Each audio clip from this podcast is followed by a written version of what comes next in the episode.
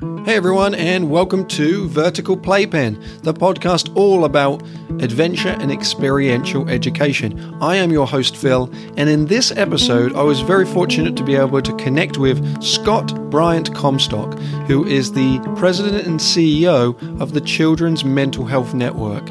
I did not know Scott prior to this. I've connected with him through the podcasting world, and I was thankful that he was willing to give the time to have a conversation with me. I think that you'll be able to hear his passion, his energy, his love for the work he does come out in the way that he speaks. If you want to check out more about Scott, you can find him at cmhnetwork.org. That's their website.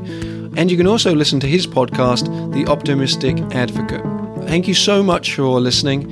And without any more rambling, here we go.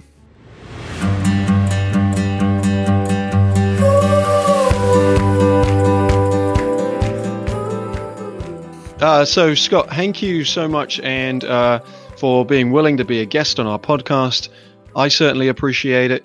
It's a slight change from our usual uh, interviews for people listening, partly because myself and Scott are newly familiar with each other and yeah. we have been connected through the world of podcasting. Our connection is just through us learning and trying to grow our podcasts. We've uh, and we're in a class, and it was nice to see each other in the in the Zoom screens, but I happened to note as he was talking about his podcast, I think he it was during a piece of homework, in fact, when we were on Facebook, that I noticed that you work in, with children and in the mental health world.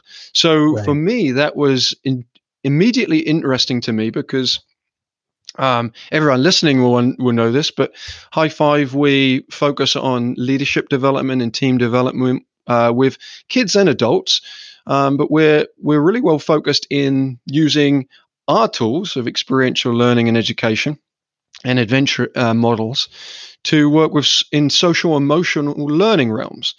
And so I the for us I think that we are attempting in this new year to try to um, accommodate the needs of so many educators out there, and we work with so many, both in the school systems, but also in this in the summer camp and the outdoor education fields. And they're wanting help and advice and there's going to be a point where we we hit our peak of our own ability to be able to give good advice, especially when it comes to areas around trauma. Um, mm-hmm. and it, for me, it seems like we're going to be finding that there's a lot of uh, kids out there who are going to be impacted by what's going on in our world right now. And I think it's our job to best prepare ourselves and then also to fit the needs of the, the kids that we end up working with. So I do have a few questions I'd love to be able to ask you. But before we get there, Scott, sure. I'd love for you to introduce yourself to our listeners and uh, tell us where you're from and what you do.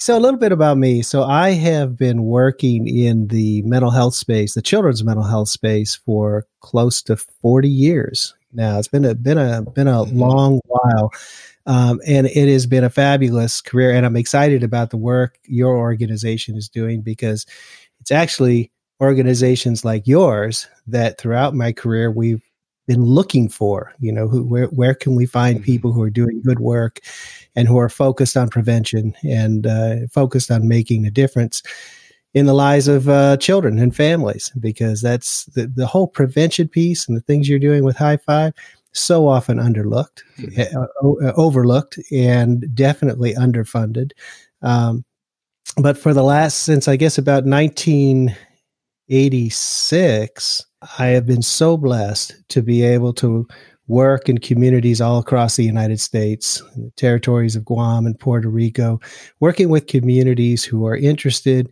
in one thing, and that's how do we improve the services and supports for children with mental health challenges and their families. And that really has been what my work has been about. Now, a little little background to that: in um, uh, the federal government has been funding these what are called system of care grants. Vermont is one of the early pioneers in the system of care movement with a, uh, one of the original CASSP grantees, which was the Child Adolescent Service System Program grants. Anyway, these were federal grants, all really focused on hey, how do we improve things? How do we make it better so that families can get what they need? One of the stipulations that the federal government, way back in 1992, put in place was that if you were going to receive federal funding, you needed to go through a review process where so if you had a six year grant, year two and year four, reviewers would come out to do an assessment of how your community was progressing. I was one of those reviewers mm-hmm. and and have uh, um, gosh, it's just an, an amazing blessing. I think I think I've been in 48 of the 50 states, wow. uh, plus Guam and Puerto Rico, and I say that to give your listeners and you a sense that it is incredible the not only the diversity of activities that are going around in this country but the amazing dedication of people like you, you know, who who are who are invested in making a difference uh, for children and families, and invested in a way that often doesn't result in a lot of money coming your way. Mm-hmm. You know, very often these are underfunded program efforts that are going on, but the spirit of the people, and it fits with the podcast I do, which is the Optimistic Advocate. It's just amazing to see, in in spite of the incredible challenges that we as a nation face in funding quality prevention programs uh, for young children. Um, boy, people are still at it, you know, and they're yeah. pushing hard. So for the last, you know, 30 years at least, uh, I've been going around the country reviewing those programs. And then about 11 years ago, yeah, 12 years ago, uh, we started the Children's Mental Health Network. And that came about because you would have people, let's take Vermont, for example, you know, you would have a core group of people in Burlington, right, mm-hmm. who were part of one of these grants, federal grants, got really excited about let's make a difference for kids, right? And then the grant ends. Mm-hmm. So what do you do, Phil? You know, you're part of this yeah. amazing network of people, but then the federal funding runs out. And very often what would happen is that things would die out those innovative program efforts uh, would fade away because there wasn't funding for it. So in uh, 2010, maybe 2009, uh, we would have a national conference every year, and there were a group of us that got together in a hotel room and said, "Man, this this is silly. You know, the, the feds are spending all this money on improving services and we're getting all excited and then our grant runs out and then we all go away. You know where's the where's the learning that's taking place? Where's the stick to itiveness that's taking place? We need to do something about that and so there were probably 90 people in the room and we're all kicking around ideas and and uh, me and uh, my colleague pat baker uh, who's on my board uh, now um, she was really helpful in this process. We said we need to start a, a new advocacy organization, an organization that can help keep the attention on improving services uh, for children and families. Great. That sounds wonderful. And then I said, what? I don't know what I was thinking. I said, okay, if we're going to do this, we can't take any federal money. Because if we take federal money, and let's say that federal government goes in a different direction in terms of what they're interested in supporting that doesn't fit with what we're doing, we're kind of stuck. We can't be advocates if we're beholden. And half the room said, Are you nuts? Have you lost your mind? there's because there's lots of training and technical assistance grants that, that you can get, right, to help support federal government efforts. And I said, I get that. And um, boy, the Children's Mental Health Network would have been on easy street if we had just agreed to take federal money. But I said we we can't. You know, we we if, if we're gonna stay true to our values and principles that guide our work, we need to be free of federal government funding. Now, that doesn't mean that people who take federal government funding are any better or any worse. Doesn't mean that at all. In fact, there's a huge important role. I spent my life, my adult life, working with those kinds of programs. But for this advocacy organization that we wanted to be, we wanted to make sure that we were free and clear of anybody being able to say, you know, we'd really rather you don't write that, or we'd really rather you don't say that. We knew that had to be out of the equation. So, uh, so we finished the meeting, and I said, "Who's with me?" And I don't know if you've heard the saying is like, Scott, we're behind you. we're way behind you. so out of that room of 90 people, and there was a lot of excitement. But once it became clear that this was not about money, hmm. you know, this was not about creating a new technical assistant structure uh, to provide service, because plenty of those existed, right? And really good people uh, doing that work. This was not about competing with uh, a training entity. This was about being completely different. There were about six of us who were left Hmm. So we went from 90 to six. And of those six, there were three that really said, let's let's do this. Now, people don't like to hear that. Uh, it's ama- it's Phil. It's amazing the number of people who I hear from who will uh, tell me they started the children's mental health you know, and that's okay you know it's it's just part of what we were faced with but we had a very small group to start and then people started coming back they kind of had to get used to the idea that this was going to look very very different mm. so we you know we we didn't charge a fee there's no membership fee uh, we uh, thrive on the concept of collective voice. And the, really, the idea is to create an online forum where people can come together from all walks of life, all across the country, but who have a shared interest in improving services for families. It's that simple. It's actually a pretty simple concept. It's not a money making concept, but it's a simple concept. And it, but it, Phil, it was the spirit of, look, we're all doing important work, you know, there and there's so much that people have to offer, but they don't have a way to share that, mm. you know. It's like high five, you know, you know, you know, you need to be looking for ways to share the good work that you're doing. That's what we thrive on. We thrive on people uh, letting us know what they're doing that's effective, that's working in communities, and then we try to promote that as best we can.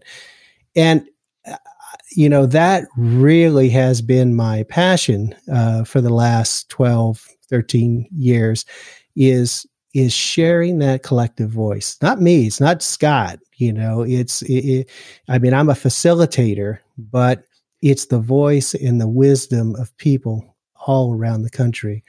And then in combination with that, we partner with the University, well, we have partnered with the University of South Florida for the last 10, 11 years or so to hold a national research conference where we bring together researchers who are focused on learning about what works in terms of serving the needs of families. Now, the pandemic kind of squashed that pretty hard. Our our 33rd annual conference was scheduled for March, which we had to cancel. Yeah.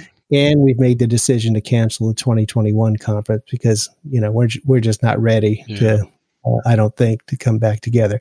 However, virtual man we're we're we're, we're holding um, learning sessions online virtual that are all free everything we do is free we don't charge for anything and if there's if there's something that just warms my heart to no end it's when we i mean we have some of the most prominent researchers in the country who are willing they, they will call up they'll say scott we want to do a webinar and, and it's such a beautiful thing. And I, what I want people to come away with is that so many um, incredibly knowledgeable people who are starved for an opportunity to share their information. And, and, and that's what does my heart good about uh, even in this most challenging time. There are great people doing great work, looking for ways to share it. And that's part of what we try to do at the Children's Mental Health Network.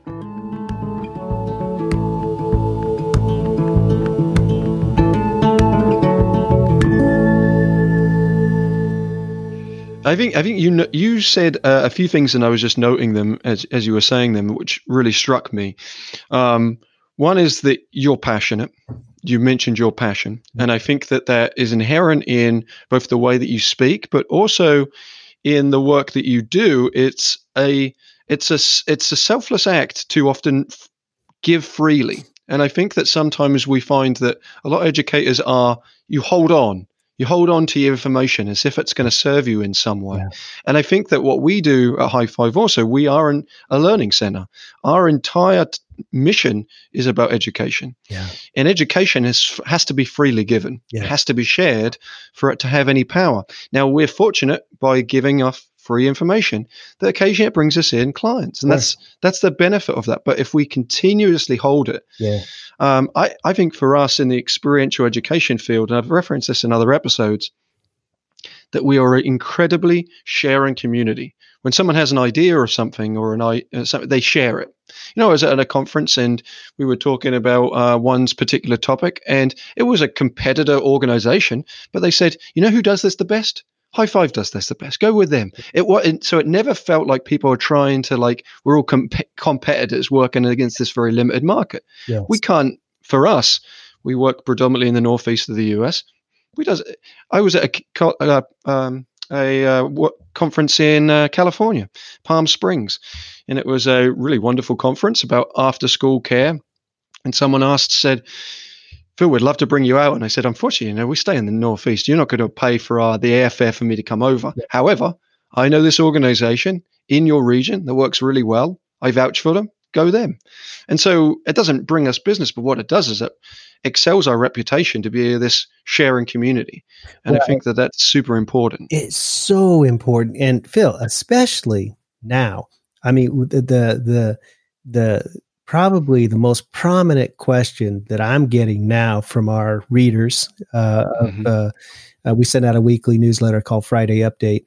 Uh, is what can we be doing with our young, you know, elementary school, junior high school kids during this Mhm. pandemic? I mean, and, Mhm. and especially those who have special needs, right? What, what you know, what Mhm. the whole structure. So programs like yours, I mean, this is this is where I get excited is when someone Mhm. like you shares a resource or says, "Hey, we're doing this," and then I've got a reader in in eastern part of Oregon. Right, Mhm. who will write in and said, "Oh," and then there'll be an elementary school teacher, and they'll say, "Oh my God, this is fabulous! I can use that." So that Mhm. right there that does two things. One for me on a human to human level it's like yes that's why i do this. That's why i do this. So that teacher in eastern oregon who has no access to resources right and Mhm. feels like they're on an island. And then you in the midst of a pandemic is trying to think what can she do?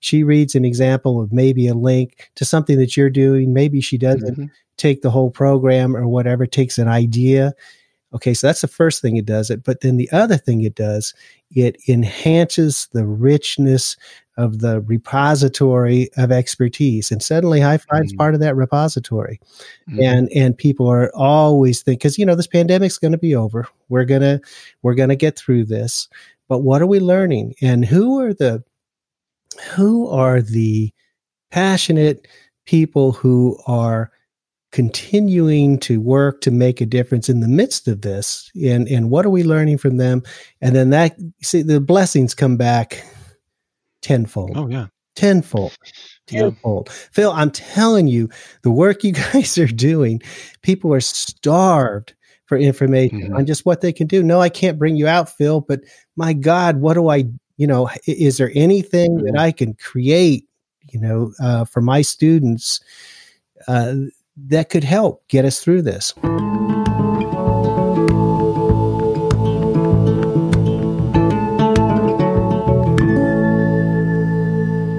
And then someone else you mentioned, which is exactly tied in, you said you quoted as saying yourself as a facilitator.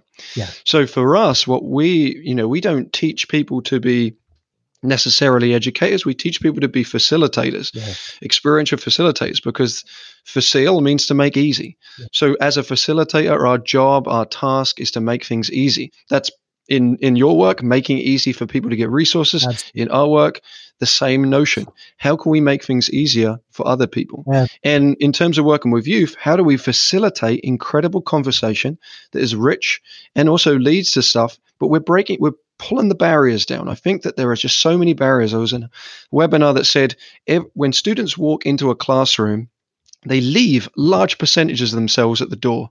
They don't feel that it's a safe space to be their true, full, whole self. Yeah. And so, as a facilitator, it's our task, our job to take those barriers down yes. and allow the opportunity for people to have rich discussion that's meaningful you know uh, there's the there's the joke that there's that one question that everyone asks that gets zero answers and it's how are you? Yes. because we put this we say the phrase but we never that's rhetorical yeah. but also no one's honest about how they respond and people don't want to receive it. I think we put up all these barriers and um, facilitation is the key i think making stuff easier. And it's awesome that you are saying this outside of necessary experiential education. I'm hearing someone else use the word facilitator. That brings me joy. It is so important because well i would see this and, and you know this is a learned thing i mean i'll tell you uh, uh, my own learning curve about being the expert to being the facilitator um, I, it was oh what was the late 80s, I guess. And I had uh, written a curriculum, collaborated on it with another colleague. Uh, it was a suicide uh, prevention curriculum, and, and, and mm-hmm. it was how you could, steps to take to talk somebody down who was actively suicidal, right? Okay, so in this small bubble that I worked in, it became really popular. And I started going around the country training I was 30. I don't know how old I maybe a little bit mm-hmm. older, you know, but I was the man. And I remember, and, and, and a terrible tragedy. Uh, um, uh, there was a suicide in a training center in Hawaii. And I fly out there and I'm just going to make this big impression. And I get off the plane. I'm wearing a suit. I'm wearing, I'm wearing a suit. And for all your listeners who are from the island, they're already laughing. And the guy who picked me up, you, you would think that I would have sort of processed this, but I didn't because I was the man. You know, I was the expert. That's mm-hmm. why I'm real passionate about not being the expert. I get off the plane and he looks at me. We do our introduction. Really nice guy. He says, Scott, he says there's only two kind of people who wear suits. yeah. He said bankers and FBI agents. what are you doing? that was the first lesson. So so all right, but I'm still the man, right? So we go ready, we mm-hmm. go over to the the training center and this particular this particular training center was run by primarily um, uh, Japanese men. It just happened to be the the the cultural mix of the uh, mm-hmm. uh, the the head of it um, was Japanese. So culturally, right? I'm so clueless, Phil. I am mm. so clueless, and I approached this training, and I'm doing it like I would be doing a training in North Carolina, not understanding the importance of respect to elders and and you know deference and uh, mm-hmm. just totally you know just lose it. So I come over. So the training went okay, you know, and I think they just kind of thought I was humorous, you know, and it's like, but afterwards, the person who brought me back, they said, Scott, you know, you have a lot to learn, and I did and I did. And then I went to during that same period of time, I went out to. Uh, I was part of a. Once again, I'm the man, Phil. Part of a group of 16 people from around the country who were selected to write this curriculum on on uh, helping families and professionals talk to each other. This is in the early days of the family movement. Mm-hmm. Okay, and it was out of Portland State University, and I flew to the airport, and I'm on the van going to the university and there's a woman on the van and we just start talking we realize oh my god she's one of the 16 and you know and and we're talking and i proceed to give her my entire resume she looks at me and i'm talking and talking you know and i finally i had to breathe right so it allowed a pause and she looked at me and she said darling i got shoes older than you Knocks you right down. You know, I, I, I wanted to share that story with you because mm. it's real important because those were two examples of where I was very fortunate in that the people who had to knock me down a peg did so with love. You know? Mm. I mean, they could have just completely blown me off, but they did mm-hmm. with love. And to your listeners, I would say, especially if you're thinking that you're the man or you're the woman or whatever, you know, mm-hmm. and it all ties back to the role of facilitator is that if you go in thinking you're the man, nothing's going to happen. You're not going to see the change. And, oh, and, oh, yeah. and I had to learn that, you know, I had, and I, so yeah. we we've laughed about it a lot over the years, but I, I, am so grateful. I'm especially grateful to the woman in the van who I mean, just it was so Phil so perfect. I think that's you know it it ties in perfectly to a book that we've we've read, and I have I believe I may have referenced this before in this podcast, but a book called Legacy the concept is it follows uh, the New Zealand All Blacks, the rugby team. Yeah. So very successful sports team, and often will people will be like, "Oh, it's a it's a book about sport." Not not really. It's actually a um, a leadership book that's about the business of life. It teaches the business of life, and I love that phrasing, the business of life. Yeah. But the, there's a notion in it called "sweep the sheds," and it's yeah. it's perfectly aligned with what you're you're suggesting, in that no one on that team is ever bigger than anyone else in that team. So no one's too big to do the little tasks that need to be done. Especially now. Uh, and I have to fight this. I think we all have to fight this. But when people will say, Scott, I need an answer, I really need, just just tell us what to do. And my response is often, well, let's talk about it. You know, and, and be, because the answer is going to look different, you know, wherever you mm-hmm. are and uh, it's easy to get caught up in the I've got to have the answer. You know, you don't have to have the answer, but if you can have a process for engagement, if you can have a process for helping people sort through their own thoughts and feelings. I mean, we're seeing this a lot with with all that's going on with Black Lives Matters right now, and, and how mm-hmm. that ties in with the whole topic of racial injustice and uh, you know, it's about talking. It's about dialogue. And and and again, I go back to for the Children's Mental Health Network, collective voice. I keep going mm. back to collective voice. And what is collective voice? It's everyone honoring and respecting and sharing, you know, opinions, belief to work towards a solution. So I, I'm thrilled to hear that you guys do that.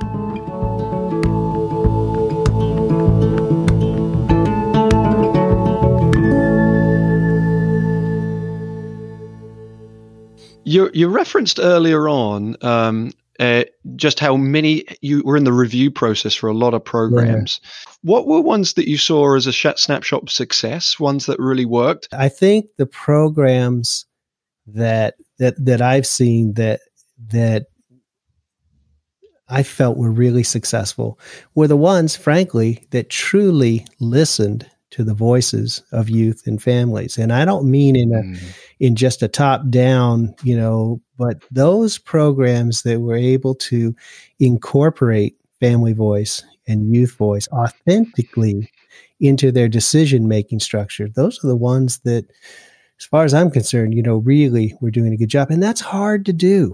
You know, mm-hmm. I, I, I, think it should be done, but it, it is hard to do, especially when you have entrenched systems or you might have a county government structure that you know it's not as easy to incorporate family voice. But i, I was uh, talking with a colleague this morning and it's been interesting to see. So the the family movement in children's mental health and there's always a family movement you know wherever we are along in life. But in in the arc of my life um, back in the 80s uh, you had uh, and i thought this person framed it really well she said, you know, the first wave of family advocates, which she said it was like watching, you see the movie 300? Mm-hmm. Yeah. So it's like, ha, that kind of hard mm-hmm. charging, mm-hmm. you know, storm the Bastille kind of approach. Right. And, yeah. and, and that was important because there was no voice before that. Right. And so they were pushing hard. And then you have the second wave, which is the people who get incorporated into the structure. So, Phil, okay, you've been driving me crazy hollering about what we're not doing. Here, I've got a job for you. But the danger with that second wave was that so many family organizations, and I was involved with a lot of them, and so I got to witness this, got co opted by government structures. I don't think out of uh, a malicious intent. It's just that you know you're suddenly absorbed into the structure of a county system, and so you can't have that free voice like we have with the mm-hmm. network, right? And then the the third wave of family involvement is those family leaders who are getting involved with organizational structures, but not just making it about them, but diffusing the voice so that it's coming from a lot of different directions. Um, those organizations that are able to embrace that. Uh, so that might mean, you know, not only having families involved in in some of your executive decision making, but having them in leadership roles, um, mm. having youth involved in ways where they're truly able to um, take an idea and create something and own it, if you will. This is not easy stuff when you when you're dealing with entrenched systems. There there is a youth organization in Oregon. They're called Youth ERA. Really encourage you to check them out. You would love what they're doing. Mm-hmm. Um, youth led organization, very much focused on peer support. In fact, they just finished. They're doing a training for back in your neck of the woods for Oxford University. They're they're researching in London uh, and they're based in Oregon, but they're they're hmm. doing part of a research project in London to help 16 year old peer to peer advocates find their voice and help. The, so so it's it's again it's authenticity. You know, it's one thing to say yeah. yes, we want to involve people, but what I would look for as a reviewer is so how deeply embedded is that desire to involve families and youth. How deeply embedded is that in your organizational structure? Mm-hmm. And where's the fluidity and the freedom for that voice to really stand on its own? Uh, so it's not a tokenized. It's it's yeah. it's an easy answer and it's a complicated answer at the same time. Yeah, we do a program called Edge Your Leadership, and uh, in the summer months, it's it's a high school led program where the teachers also come from from their schools, but everyone's on the exact same level. No, everyone's a participant, yeah. and there's no hierarchy system. And I think that for us, that's that same piece. Our, our motto at High Five is connect, empower, lead. Yep. Be the example. Yep. And the the connection is important we always connect. That's connection before content is an experiential education mindset. Right. But then that next stage is, is the empowerment piece. And I think that's exactly what you're suggesting. Absolutely. Giving the power over to someone to be able to freely make decisions for themselves and help craft a, uh, a, a situation which is beneficial to all parties. I think that it's an interesting thing. I think that what we fight against sometimes is that mindset, paternal or maternal instinct of educators in the teaching worlds that yeah. there, there is that hierarchy. I have to protect, yeah. and I'm doing it over well intention. It's not evil maliciousness that I'm controlling this child, yeah. but protecting them. But what it does is restrict their voice and doesn't allow them to truly advocate. Back in, uh, oh, I'm, I'm not going to get the year right, but there was a, a school shooting and uh, and, a person died, and a uh, lot of trauma in the community, and so there was all this community response, right? This community mobilization. What do we do? What do we do? And Youth Era offered, uh, kept offering the, their services, but you know, this youth organization, so they they weren't getting much traction that way. Um, so what they did, they decided that, and, and and this comes from talking to the young people. So I want you to picture this horrific shooting happened right at the end of the school year. Okay, so you have that happen. You have all the community assessments and experts coming in, all well intentioned and probably doing some good work. You know, absolutely. Mm-hmm. But you got this school year coming up. You know, what happens in the fall when these kids have to go back to school? And the last thing they experienced was this horror you know and and and that is a trauma that wasn't being addressed. So youth era again these are young people you know coming together. They said we need to have a celebration of the building because it's the building that they're going to be going back to. And it's the hmm. building that holds these connotations of horror and trauma what can we do to help make that building more inviting and more comfortable? And is and so they had this event where they um, they had a relationship with Google and they got the virtual glasses. They had this fun event on the campus of the school this mm-hmm. summertime, which allowed students to re-engage with the building. Now that was something nobody had thought of. Mm. And it was hugely beneficial.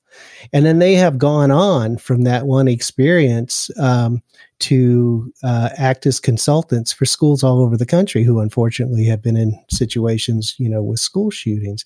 But it's that. So if as a reviewer, that's what I'm looking for. I'm looking for how how are you really engaging? Mm-hmm. The school took a chance and said, yes, we want to invite you in. And, and they came up with a programming idea that never would have been thought of and it, it was thought of in any of the community forums.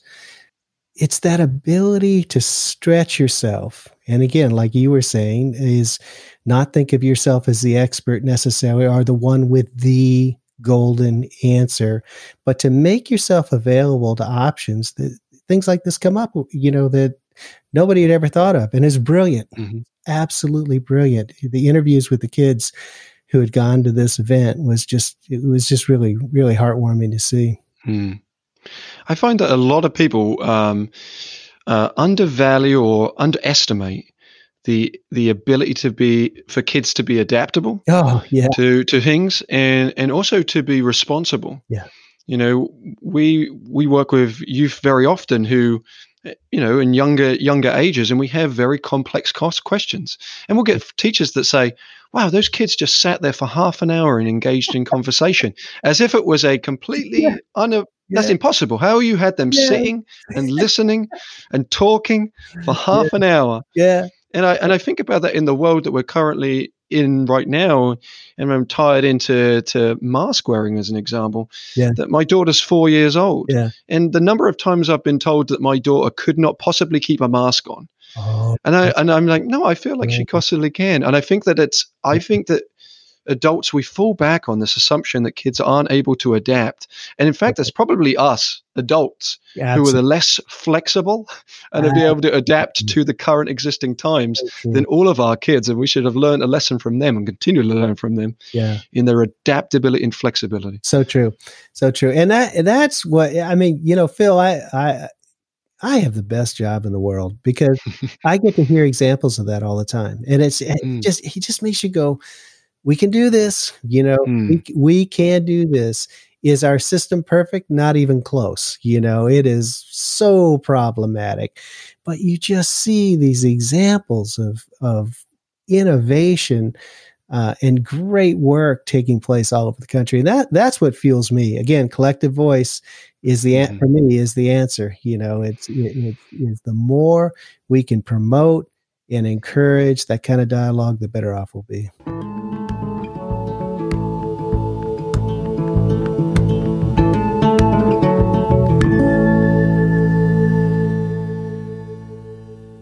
From from your perspective, focusing on children's mental health and family mental health, what are you nervous about right now with the current times that we're in?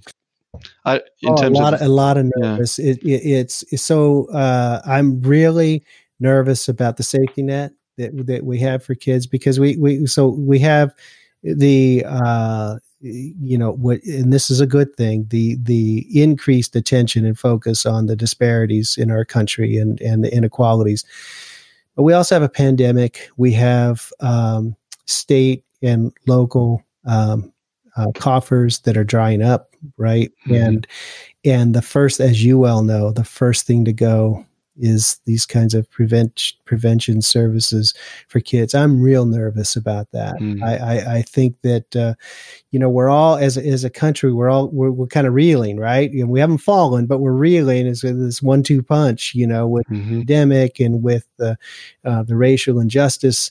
Um, uh, important conversation that's taking place, but this hidden element of of declining budgets, it's coming, Phil. I mean, you know, there and and what will that mean? It, everything from food assistance programs to, I mean, just the basics. You know, extracurricular programs, after school programs. I mean, we're focusing on what benefits kids, right? I mm-hmm. I worry about those enrichment opportunities going away and, and being mm-hmm. raised. That that that's what keeps me up at, at night. Uh, so it's, it, you know, it's, I mean, it was already, well, we'll just use an example. It's already bad if you're uh, a school psychologist and, you know, you've got a caseload of 300 or 600 people, which is ridiculous to begin with.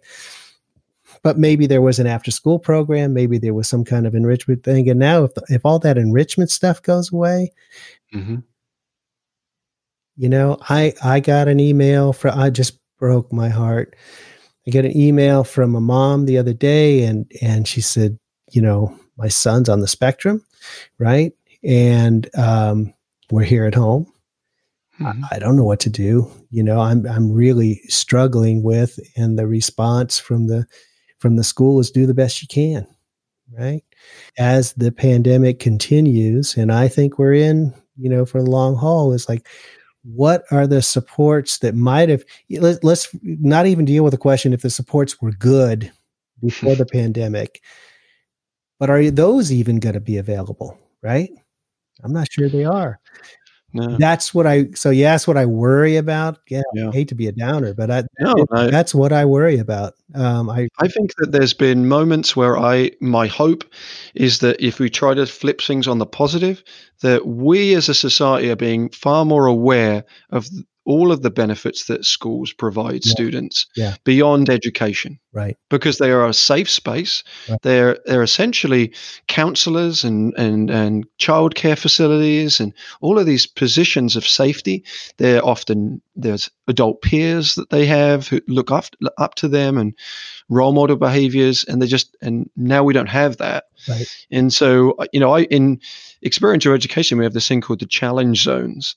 And it's essentially this uh, bullseye image that the center is comfort. This is our comfort zone. And you, mm-hmm. people refer to pushing people out which we don't like that terminology. I think it's about encouraging people to step out themselves. Yeah. but then there's a growth zone outside of that. But then right on the barrier there's the panic zone. And i for me i find that i think most people at the moment are right teetering on the edge of panic. Yeah. And it's yeah. and it's it's uh, there's a lot of responsibility I think that educators have moving forwards to try to bring people away from the brink of panic.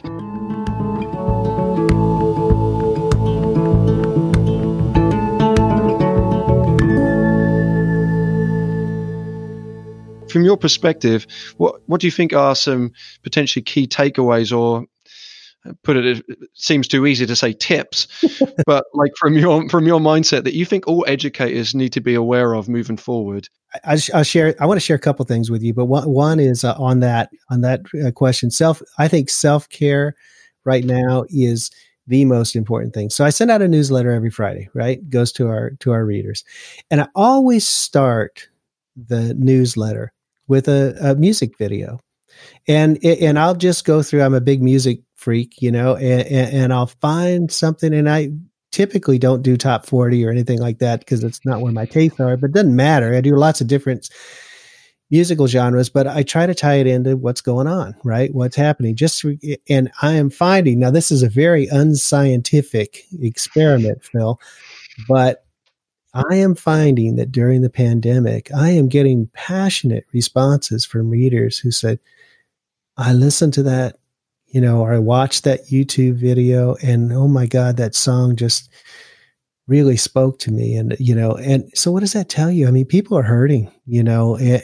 and uh, people in our work who feel even an increased sense of responsibility because it's not only for them and for their families, but for the fam- like the example I mentioned about the mom with the autistic, you know, teachers hurting, you know, and uh, my neighbor's a teacher. And it's like, you know, with ESL kids, I mean, what, you know, got a language barrier on top of now suddenly have to be on Zoom, right? You know what? Um, so, but if you can't take care of yourself, you're not going to be able to help and contribute. And, uh, and I think there's a tendency, and I know I suffer from this at times to, to, to be outward directed, right? Mm. Um, so uh, yeah, I think I think uh, self care, frankly, is critical right now. Uh, with the isolation that people are feeling, with the lack of connection, uh, as as much as we tease about Zoom calls, uh, it's interesting just for myself. So ordinarily, when I would have a phone call with you, I do it all on Zoom now, just to be able to see somebody and connect, you know, yeah. and and to see a reaction. So uh, I'll keep it real simple for your listeners. Self care. You know, what are they doing to take care of themselves? Uh, you know, um, so that they can you know, physically, mentally, spiritually, whatever it might be. Um, but the other thing I'll say is that uh, tips is that is that keep looking there. I don't. Are you familiar with the PAX Good Behavior Game? I don't know if that's something no. to be in your world. Um, but it's focused. Uh, it, it's a great early intervention resource. And so I just mentioned that one of my fears is what the schools will not have when we get through this due to funding and resources. And yet, with PAX, the uh, founder of PAX is on, is on our advice. He's our science advisor, uh, and and he, this program is all over the world. It's simple, it's easy, and they do it in elementary schools, and you can do it with families at home. My point is this: is that more? I think now several states are recognizing that they need to do something. So their departments of education are looking at bringing in and it doesn't have to be PAX, but programs like PAX. Before the pandemic, this is going to sound strange, but I want you to hang in there with me. Before the pandemic, might have written off something like PAX or some kind of early intervention effort. Maybe some of the things you do might have written them off as fluff, mm-hmm. right?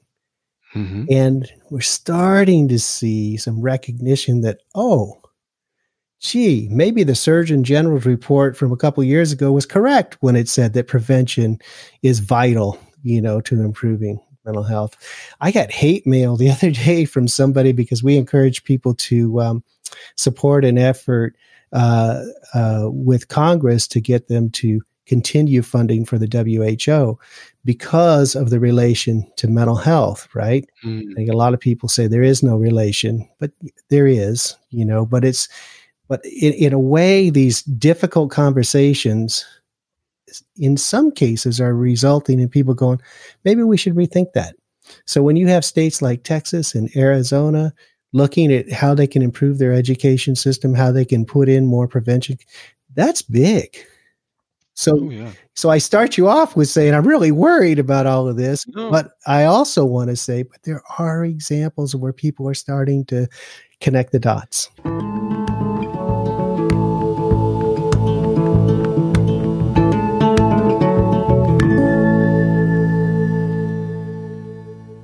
For the longest time, I've said um, adventure education, experiential education, have been seen as pseudo education. Yes. It's that f- exact fluff that you see where people will say, well, "All right, we'll do this team building thing," and they always put air quotes, and it's they're they're just yeah. doing it for the sake of doing it, right. and they throw it in. Right. But I think now, you know, we've hit this peak where you know I was speaking to a principal recently. He said.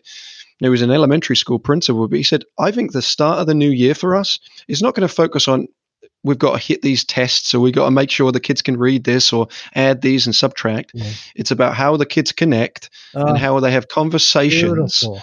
And it, yeah, and I think that yeah. for, for me, I was beautiful. like, this is exactly what we have been shouting yeah.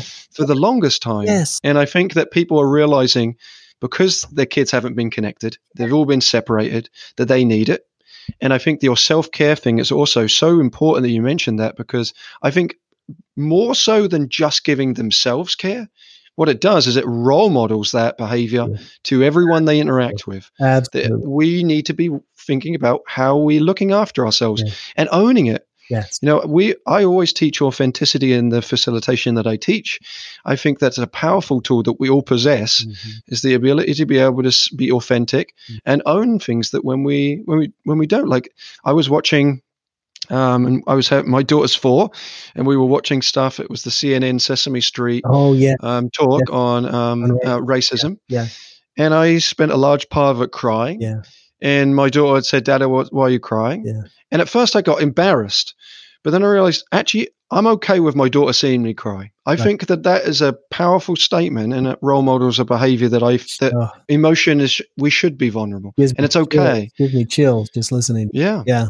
But I but I, I find that you know I think we're at a, we are at a turning point. I'd yeah. hope yeah. with mental health, but also the work that I do because it is so unique, so tied together with mental health that I think that we are getting to a point where people will be able to accurately and advocate for things that they're experiencing and feeling without the stigma.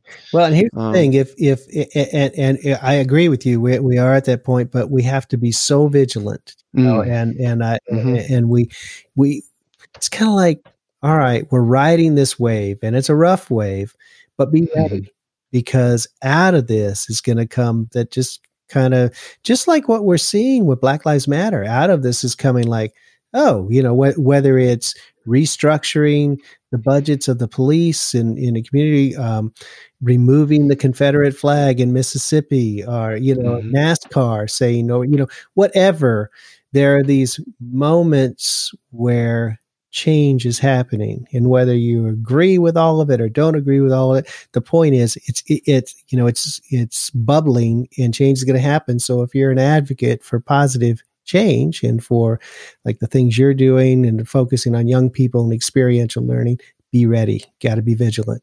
Got to be ready to come forward with a good idea and, and I think as well, we need to all be okay with us making some errors along the way because yeah. I think that we have to be vigilant, exactly as you stated. And I, we shouldn't aim for this perfect end result. We yeah. just have to be consistently doing uh, the work. Um, and, and that's going to create change if we keep moving forward with that. Unless you're a banker or an FBI agent getting off the plane. yeah. The lessons we've learned is self care and don't wear a suit in Hawaii. That's so funny. so, so Scott, how do people find out about the Children's Mental Health Network and also connect with yourself? Real easy. CMHnetwork.org and just go there. and You can connect with me there, and uh, we'd we'd love to have you uh, sign up for Friday Update and get it get it. That's the best way to get a feel for what we do and, and what mm-hmm. we talk about. Yeah, so real easy. We'd love to have you and check out theoptimisticadvocate.com. That's where the podcast is. Although you can get it on both places. But uh, a, a, shout out to you, Scott, for the Optimistic Advocate. I've listened to a few episodes, and I've yeah. you know I think it ties so wonderfully into our work, and I wouldn't have known about it had I not connected with you. So once again, the the power of connection. It's really um, is is super important. Continue. Yeah the listeners out there, especially if you want to work in this industry, continue to put yourself out there into positions where you connect. I had no idea what I was going to get myself in for with this podcasting thing. I'm still sort of not sure. But what is really nice about it is I've been able to connect with Scott, and this is a connection I didn't have prior to this whole start. So excellent. Thanks, Phil. Yeah. Thank you so much. All right, brother. Bye bye.